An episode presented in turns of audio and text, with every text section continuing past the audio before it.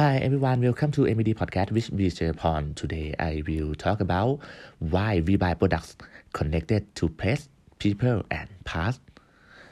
Current marketers trend suggests that many consumers are seeking products that are local, are manufactured by real people, are traditional, or at least remind consumers of their childhood. As digitization and globalization have made our social and work lives become increasingly visual, fast-paced, and mobile.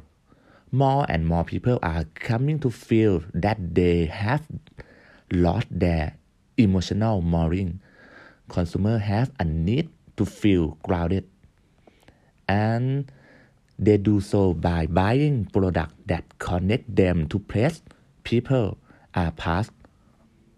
Marketers can leverage this emotion by adapting their marketing mix to strategical target consumer segment with a higher need for groundedness.